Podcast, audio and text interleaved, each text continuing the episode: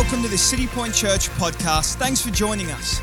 Every day is an opportunity to take hold of, so we hope this message inspires you and builds your faith, that it helps you have more of a God perspective for your day. Enjoy. John 13, verses 34 to 36, or 34 to 35. I'm actually going to start from 33 today. It's not going to be on the screens, but if you have a hard Bible, you can read it with me. It, uh, it says this Children, I am with you a little while longer. This is Jesus talking about this moment that he's, he's going to go through this ordeal of crucifixion and then he's going to be taken up to heaven.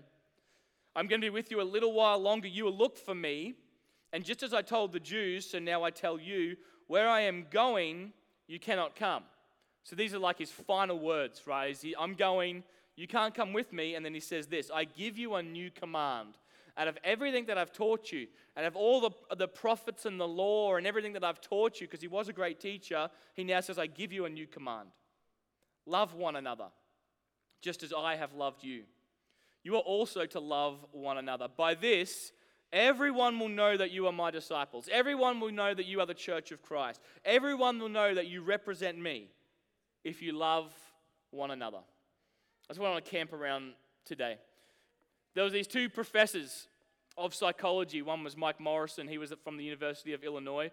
Another one, Neal Roese, from uh, the School of Management, and, and also in Illinois. And they did this national survey of America, documenting the major regrets and celebrations of human lives. What, are, what do people feel most deeply about in a positive way and in a negative way? What do, what do people carry through their lives, these deep regrets and disappointments? And, and what are the highs of life that they carry?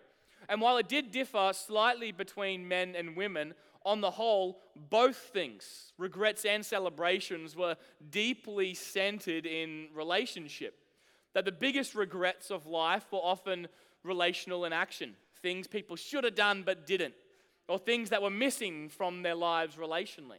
But also, the highest highs, the mountaintop moments of people's lives, were also relationship moments as well. The fullness of life that's experienced between people. And this probably comes at no surprise that relationships and our love for one another, or lack of love for one another, impacts a human being significantly. In fact, most significantly. We can see in the most connected yet loneliest time in human history in our world, we can see that it would be, I'd be confident in saying that the quality of life that you have is dependent on the quality of your relationships. This is what we're seeing in people's lives right now. They can have everything, have all the stuff, but if their relationships are lacking, if that deep connection's lacking, if all they have is Instagram intimacy, then their life still feels like it sucks. and so the quality of your life is dependent on the quality of your relationships. Nothing brings higher highs, but nothing causes you to experience lower lows than that. And any anthropologist, secular or Christian, will tell you the same thing. But the Bible takes this far deeper than any secular study I found has. And, so today I want to just paint this foundational picture of what it means to be part of a powerful church. Because it starts with this the Bible says that these three things that will remain forever faith, hope, and love these great things that will endure on the other side of death. But the greatest of these is love. Greater than faith, greater than hope, the greatest is love. And I wanted to preach into this today because as the world has gone through a, a global trauma in the last past years, we can rely and see some of the great aspects of God that God is the one who will carry us through and sustain us. He will hold our faith. He is here. And we know that part of God now. But we've been believing for great things as also as well. And, and what I've seen in this season is people who have been influenced by their circumstances that, yes, you know, I'm not experiencing these great breakthroughs, but I, I'm here. God's going to carry me through. But they've stopped believing for great things in their life. Because maybe God hasn't got these great things for us right now. Maybe He's just He's just getting us through. And, I've seen this, and, this has been a, cycle of faith that happens. And, you know, in, in past generations, they had, you know, these crazy wars that went on. And that affected generations of people in regards to their faith that they knuckled down and got through. And God would provide for them, He would sustain them. But would they really believe for great things again? And sometimes we know that God is our healer and He is our Savior and He is our sustainer. But today I want to remind people that God loves you, that He wants great things for you, that He really loves you. And, and we know the words, but if our experience is shaping us, that we've gone through different traumas and losses through COVID, through separations, through hardship of living and living expenses, sometimes, sometimes there's this gap that we know God loves us, but we're seeing that all He does is really sustain us. Those series that even though I'm broken and crushed, yeah, I get that He'll sustain me, but does He love me enough to give me the desires of my heart? And I want to look at that scripture today. A new command I give you love one another just as I has loved you. How central is this? And my title of the message today is simply this I'm loved, so I love. I am loved, so I love. And that order matters. We have to remember that everything that what we believe about love is constantly being shaped. Discipleship is not something that the church owns. In fact, I'm convinced the world is discipling better than the church at the moment. Uh, you go past a bus, you go onto a movie, whatever it happens, you are constantly being discipled by the ways of the world, especially in things that are around love. You look at any rom com, it always ends. They go through these situations, then they get married or end up together at the end and live happily ever after discipling people. And as I go through marriage counseling with people, this, uh, they call it this um, idealistic distortion which is rose colored glasses that people have on, that if they can just get to the marriage day and get, and get married, get through the wedding, then everything's just going to be okay. And any married couple, I see people shaking their heads like, no, that's not how it works. But that's what people have been discipled about, what relationships are. That you get to the wedding day and then everything's all good. It doesn't matter about all the addictions you had before. It doesn't matter if, you know, the men in the relationship were looking at things they shouldn't on the internet. Once you get to the wedding day, it all changes, right? That's, that's not how it works at, at all. And we've been discipled on what love is. We can, I can throw out some, some statements, and people will be like, that sounds like a good description of love. Uh, and I, I Googled some of the most well known ones. Love is an intense feeling of deep connection. Love is like sinking into a warm bath at the end of the day. Love is accepting a person for who they say they are. Love is a strong feeling of warm personal attachment. And why we might look at those and be like, I don't think there's anything really wrong with those statements. Over time, our definition of love has become entirely subjective.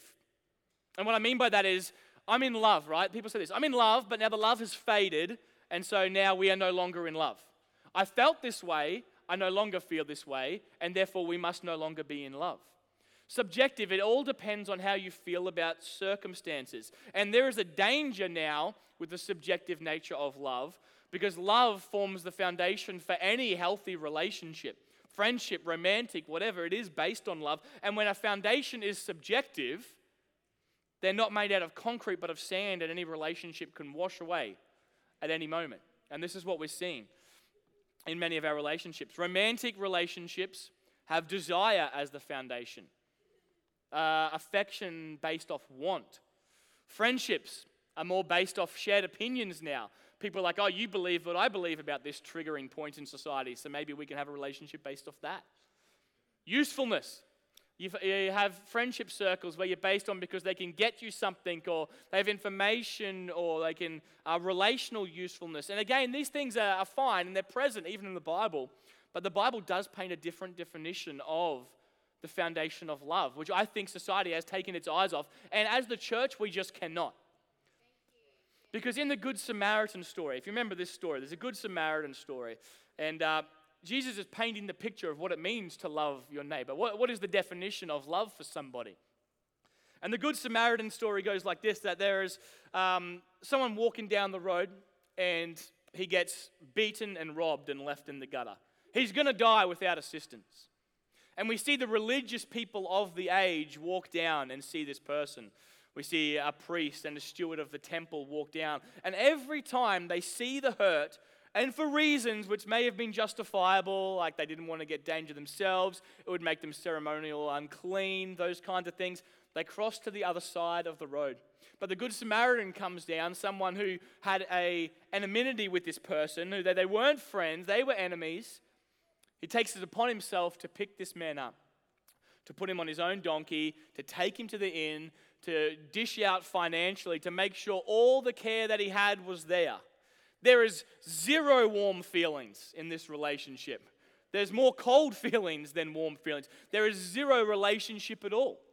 Yet Jesus says, which of these person loved the neighbor? Which of the person? And they defines love in this moment by that interaction between two strangers. So, what really then is the definition of love? See, the world reframes love to mean desire. But the Bible says that love is the intention and accompanying action for someone else's good. Intention and action for someone else's good. Because if you reduce love down to your desire, all your relationships are going to eventually suck. If you reduce it down to the level of desire, to that subjective feeling in here, only, and people say this, good vibes only. We hear that as well. It's on people's walls, right? Good vibes only. And people reduce relationships to good vibes only. You know, we we'll hang out when good vibes only. And when there's good vibes going on, when there's bad vibes that we can't, I can't handle it, can't be around it. But we copy paste that into our relationship with God. Good vibes only, God. Keep me living on this mountaintop. But when we're down in here, if we have the God of the mountaintop, but we don't accept the Jesus who walks in our suffering, then your relationship with God is only going to go through, only going to be there when things are going well. And when things are going bad, it bottoms out and you wonder where He is. Oh, God, you mustn't be victorious. You mustn't love me because here I am in the valley and I haven't been taught how to walk with Jesus through suffering. The definition of love, intention, and accompanying action challenges our way of life. It goes against all the mainstream ideas of love. Because when your love is closer to desire, love isn't dependent on you. When your love is closer to desire, it's dependent on how everything makes you feel, the affections of others. How does this make you feel? And the way that you feel can be governed by outward circumstances. How, if circumstances change, you might feel a little bit different. Can you imagine if my love for my wife was shaped on all the outward circumstances? That she would only love me, right, if our house was good and if our car was good? What kind of a shallow relationship is that? You know, we call people like that gold diggers. You know, they're, they're, they're not, that's not who we need in relationships. Our relationships cannot be based on the affections or just desires or how external things make us feel. That's why a marriage is a covenant relationship. That is not a covenant that I've just made with my wife, but also with God, saying, no matter what happens, no matter how I feel, no matter if the love's gone or the warm fuzzy's gone, I have made a commitment to stay with that woman. And regardless of anything else, that is happening. See, that is actual love. That is true love. It shouldn't have to be called a covenant, but it is. It is intention and accompanying action. And it doesn't sound as sexy as what the Hollywood love makes it sound, but this love endures. And this love, great things can be built on. And if we want to be a church, if you want to be a church that reaches suburbs, if you want to be a church that needs to blow out the back wall of this building because there's so many souls coming into it, the foundation must be concrete, not sand. And every foundation must be built on love. There's two obstacles that I have found. It's my daughter's waving to me. Hello, Aurora.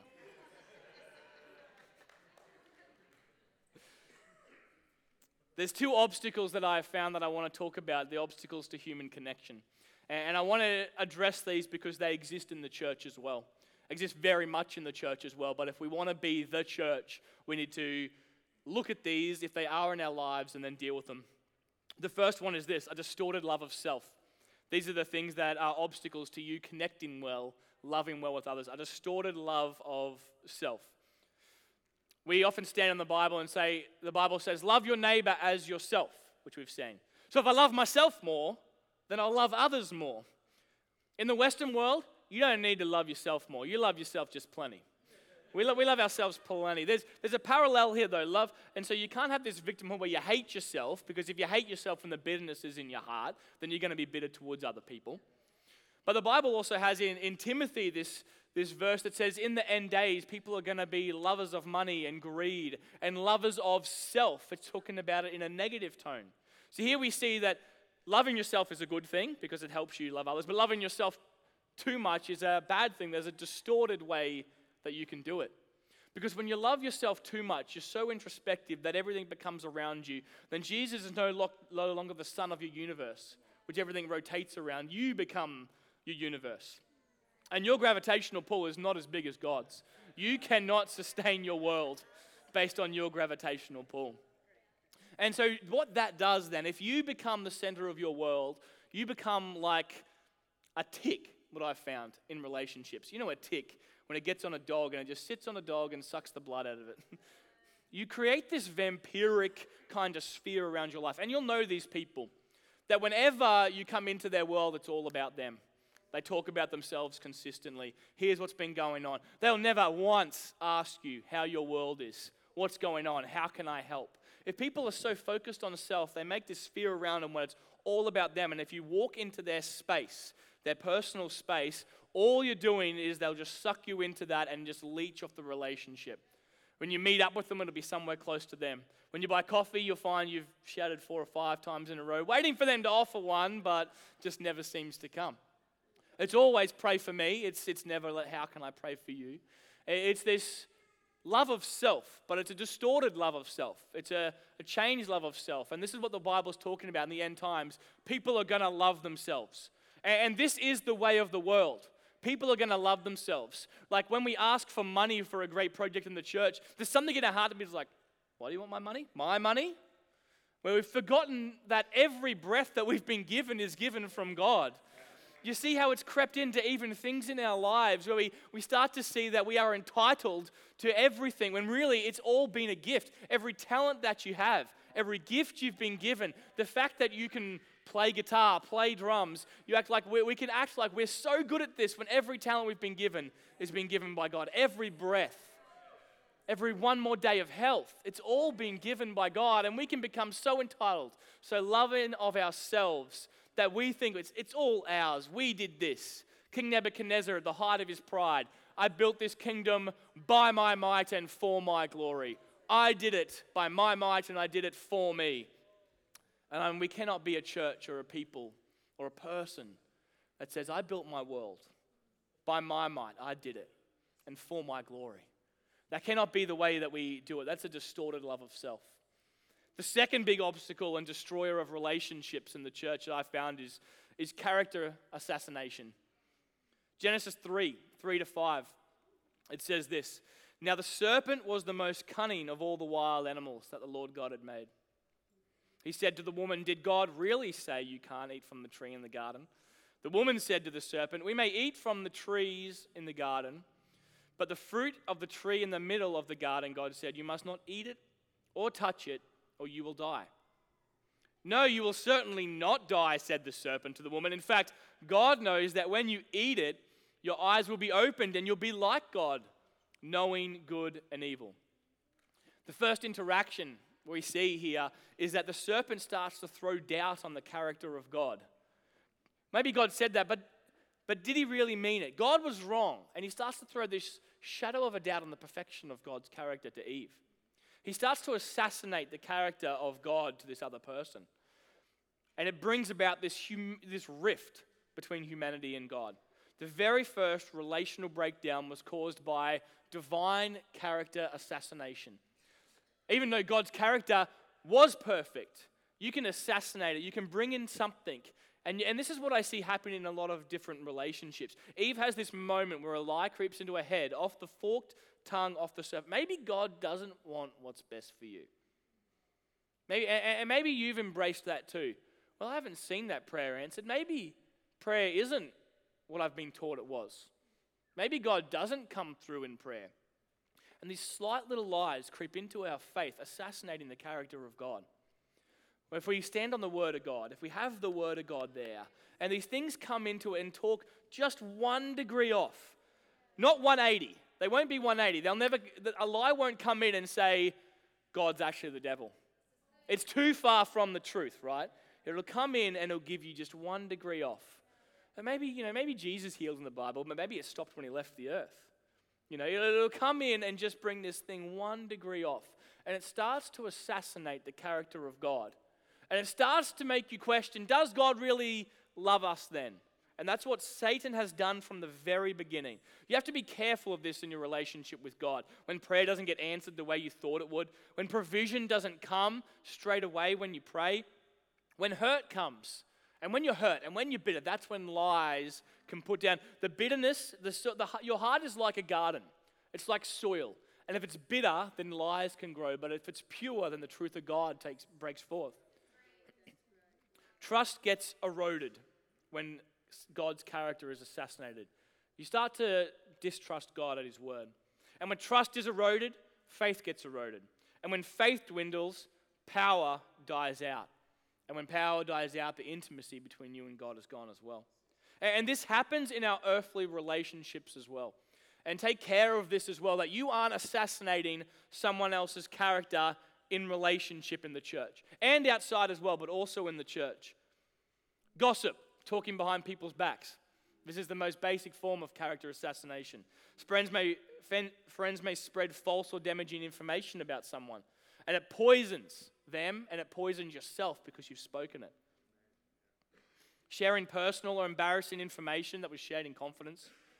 Online assassination, which is the world we live in. We live in a world that loves to assassinate other people online.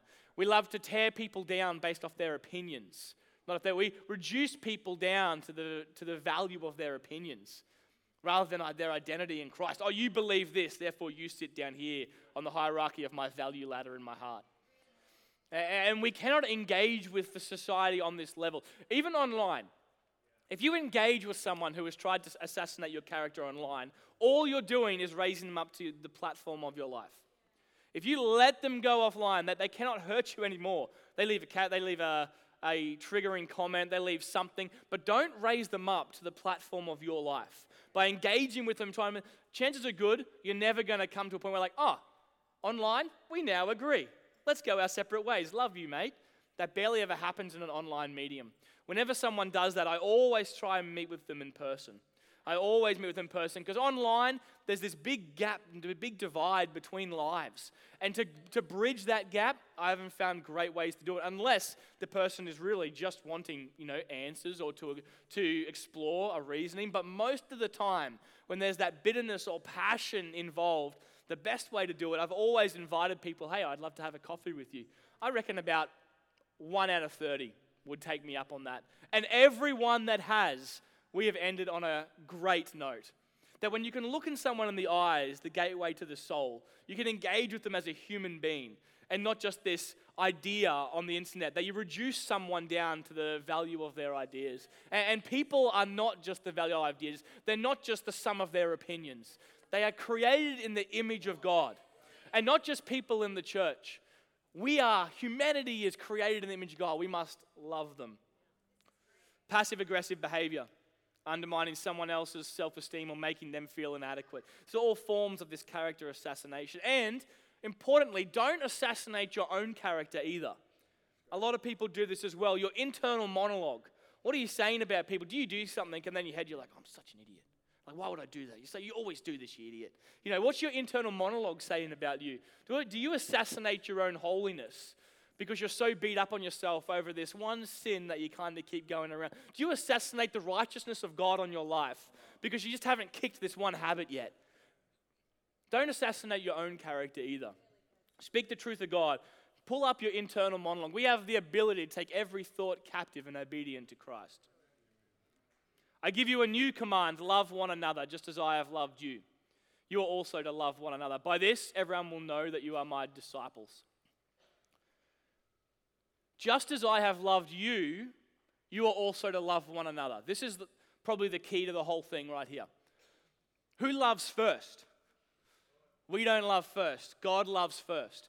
See, humanity, our love, we are the moon to God's sun.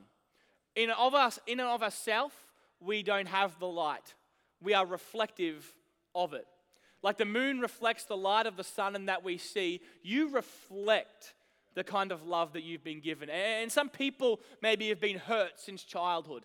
And, I don't blame people who are hurt. Like when I get lashed out upon, I never blame the person. They're reflective of what has been done to them and over these cycles for generations or, or hurt. But, but as Christians, we don't need to reflect what's been done to us by the world because there is a greater light. We need to reflect the love of God because God loved us, therefore we can love one another. Not we love one another in order for God to love us. That's every other religion in the world. love each other, then God will be happy with you. That's not how Christianity is. For God so loved the world that he sent his only begotten Son. While we were still in sin, while we were still against him, while we hated God, God loved us. Now, what should we do for the world? How can we hold anything against anyone else in the world when while we were estranged from God, He still loved us in that moment? We are to love all people, not because they love us. They won't. Not everyone will love you. Not everyone will think you're awesome. Not everyone will appreciate the blessing that's on your life because of God. You are to love them still because God loved you. He gave everything for you, everything to save you, that your soul can be saved, that your eternal destination is no longer estranged from God in hell, but can be forever with Him in heaven, in paradise. God loved us. Our love is derivative. The love you bring to your relationships is derivative, it comes from something. If you aren't loving your spouse well, it's because you're reflecting the wrong kind of love or lack of love to them. We need to realize how much God loves us again. Matthew 5 43 to 45 says this You have heard that it was said, Love your neighbor and hate your enemy. But I tell you, love your enemies. Pray for those who persecute you, so that you may be children of your Father in heaven. Do not repay like for like, but love those. See, our MO is to move away from different difficult relationships in this world. We move away from them. That one hurt me. I'm just gonna, I can put some Christianese language around that, why I need to disconnect that relationship now. But, but with God, we are to hold lives in the tension until they see the wonder of Jesus for themselves. And, and so in this, I want to show you, I, I, and I was thinking about this, how do, I, how do I show people how much God loves for them? How do I show them how much God loves you? And, and this is the only way that I could think of in this for God's extravagant love for us. If I was going to show my extravagant love for my wife, what would prove to her that I actually really truly love her? And um, the keys can, oh, the whole band's here. There they go. They crept up. If, if I was going to prove my love for Ruthie, what if, what if I thought about her every 10 seconds? Positive thoughts, I love my wife, or she's so beautiful, or she's kind, or she's great, or just thanking her every 10 seconds. If I could do that every 10 seconds, that would be that would be pretty loving of me to do that for her. That'd be like my whole life centered on her. Wait, it's, way too much. But would that extravagantly show that I loved her? If I could think of her for our whole marriage, been married 11 years, if I thought of her every 10 seconds, that might be proof that I extravagantly love her or think about her. Borderline obsessive, I, I would say, but but that, that should be proof. And so how many thoughts would that be? There, I, I did the maths, okay? I did the maths on this. There are 86,400 seconds in a day. So over 11 years, that's 348 million and 96,000 seconds. So that would be 34 million 800 thoughts about my wife in our 11 years. And, that, and maybe that's good, extravagant love. Now, how big is that? How many? That's, that's a lot of thoughts. 34 million. And so I wanted to see how, how many is that in, if I didn't count those in grains of sand. So I did the maths. We can go to the next slide. This is the volume.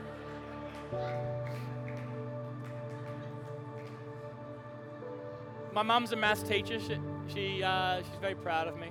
I was a maths major in, in uh, uni for a while. This is the volume. 4 thirds pi r squared, r cubed. We assume, and we assume a grain of sand for this experiment is, is one millimeter wide. Okay, very small. It's on the smaller end. That's this many cubic meters. The total volume for 34,800 thoughts or grain of sand is 0.018 cubic meters, which is about the size of a backpack. That if I was to think of my wife every 10 seconds for 11 years of marriage, I would have a backpack full of sand. That's, that's how much.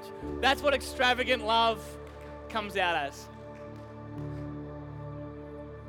And then, and then I find this scripture in the Bible about what extravagant love really is. Psalm 139, and this will be on the screen behind me as well. Your eyes saw me when I was formless. All my days were written in your book and planned before a single one of them began. God, how precious your thoughts are towards me how vast their sum is. If I counted them, they would outnumber the grains of sand on the earth. That, that if, if all my thoughts towards her can be a backpack, that all the beaches on the earth, all of them, God has more thoughts about you, more thoughts about you, how much He loves you and values you than all the grains of sand on the earth. He's been thinking about you for eternity. His love towards you has been extended before you were even born. God loves you. His thoughts towards you are positive thoughts. He thinks you're incredible. He thinks you're amazing. He doesn't think you're perfect, but He loves you. His thoughts are not a backpack full. If they were, I would feel special that someone like that thought about me that much. But He's thought about you as all the grains of sand on the ocean. That's one beach. That's one beach, one small stretch. Even on Australia, we're surrounded by beach. He must be thinking multiple thoughts per second for eternity about you. And he thinks about it forever. He loves you. He thinks you're wonderful. He has a purpose for your life. He's calling you into more. And from that revelation, from being loved like that, it doesn't matter who on this world loves me or doesn't love me, who talks bad about me or talks good about me. When someone like that loves me like that, when thinks about me like that, then what else matters? How could I ever be insecure? How could I walk into a room and, and care what you all think about me too much when someone like that, who gives me my next breath, who, who's given me the great gifts of life, who thinks about me like that, that's how you can walk into every room secure, every relationship secure. That's how, even though you've been hurt before, the relationships have failed before, you can enter into it again. That's how you can forgive and love people who will never love you back. Because someone like that thinks more thoughts about you than time has ever existed. He loves you.